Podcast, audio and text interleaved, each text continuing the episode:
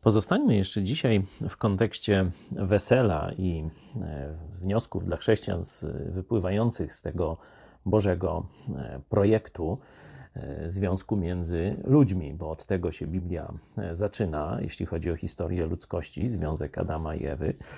I tym się Biblia kończy. Księga Objawienia, 19 rozdział, i tam znowu jest mowa o weselu.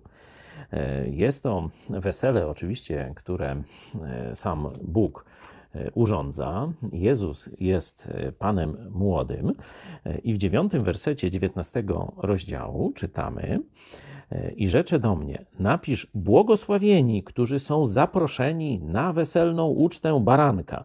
I rzecze do mnie, to są prawdziwe słowa Boże. Widać, że to wesele i to, co się tam dzieje, kto tam będzie, jest czymś bardzo ważnym, bo jest to podkreślenie: to są prawdziwe słowa Boże. I tu szczęściarzami nazwani są ci, którzy są zaproszeni na to wesele baranka. No i gdybym was spytał, czy macie zaproszenie na to wesele, to byłoby to nieprecyzyjne pytanie, ponieważ e, tutaj rola dla mnie, dla ciebie być może jest inna. W siódmym wersecie e, czytamy: Weselmy się i radujmy się i oddajmy mu chwałę, gdyż nastało wesele baranka. I oblubienica jego, czyli panna młoda, i oblubienica jego przygotowała się.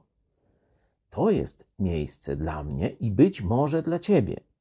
Jeśli poprosisz Jezusa, by obmył cię swoją krwią, by przebaczył ci wszystkie twoje grzechy, Możesz osobiście do Niego zawołać: Jezu, jestem grzesznikiem, Ty jesteś Bogiem, który przyszedłeś na ziemię, aby zapłacić za moje grzechy.